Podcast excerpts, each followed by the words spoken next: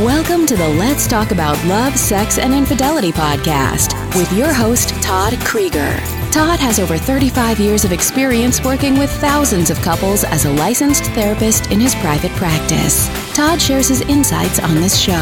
It's never too early to divorce proof your marriage or too late to heal yourselves and have the relationship you truly want.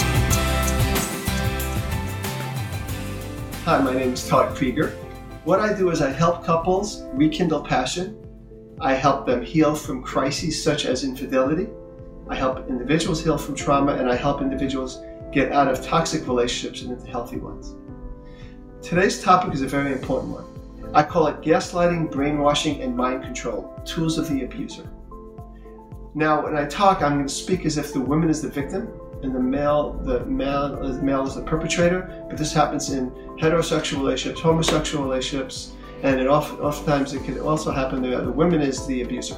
But most of the time, it is this way where the man is the one who's trying to be very controlling to avoid growing up and facing his own contributions to the problems.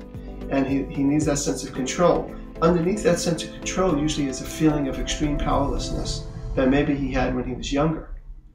But the women in this case, and like I said, I'm saying this just for simplicity's sake, the woman is feeling very self doubting. This man learns to make her off balance so that she's not able to trust her own perceptions.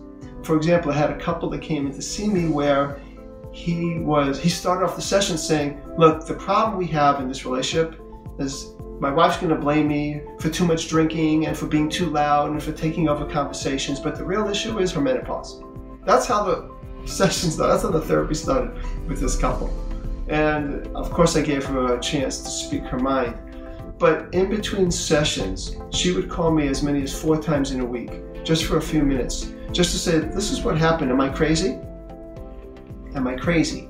If you sometimes feel like, What's wrong with me? Am I crazy?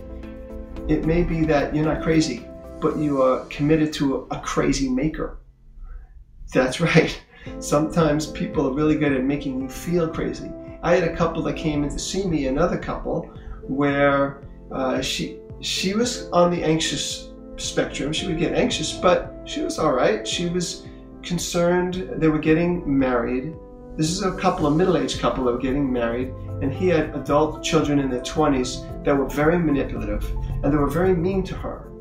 And she would confront the man about how he dealt with these kids of his, and he would threaten not getting married. And it happened in my office. That's exactly what happened. He says, well, maybe, you know, maybe instead of him looking at it and saying, well, it's uncomfortable for me, but you're right, I need to be more supportive of you. If he was a healthier person, he would do that. Instead, he says, well, look, if this is not the right relationship for you, then let's just not get married. And then she started to get all angry and upset. And, she, and then he looks at me and says, see how crazy she gets? And I said, see what a great crazy maker you are? And that was the last time I saw them as a couple. he never came back. Um, but she called me up and says that was really helpful. It gave me strength. It made me, it put things in context that maybe I'm not crazy. So that's the kind of thing I'm talking about. Uh, there are the, the couple I just mentioned before, he would trivialize. He would say, I don't know what you're upset about. This is no big deal. Why are you letting something so small get in the way? Where he has just totally disregarded something very important to her or was cruel to her. So that happens. Sometimes the person will will pretend that they don't remember things, and I do believe that they, they do remember. They're pretending as a way to make the other person feel like again they're crazy. There's times where they'll actually counter. They'll say, they'll say, they'll pretend that you you remembered it wrong. You always remember things wrong. So these are the things that are important for you as the victim to know really exists and that you don't want to take zero responsibility, but be careful to take too much responsibility. There are times when we need to put the responsibility on, on the person who's really uh, manipulative. So, if you feel that sense of what's wrong with me and that's that doubt, that might be a time to reach out for either individual therapy or couples therapy. Someone like myself could really help. I would also recommend that you click on the link below and get the checklist Seven Signs You Come from a Dysfunctional Family. Because the person who oftentimes is with and stays with a person that is so manipulative may have also come from a family where they were made to feel maybe less significant, less important. So it's definitely worth a click and, and look at that. So be creative, be courageous, and reach out and don't, and, and you want to learn to trust yourself more than your manipulative partner. This is Todd Krieger, making the world safe for love.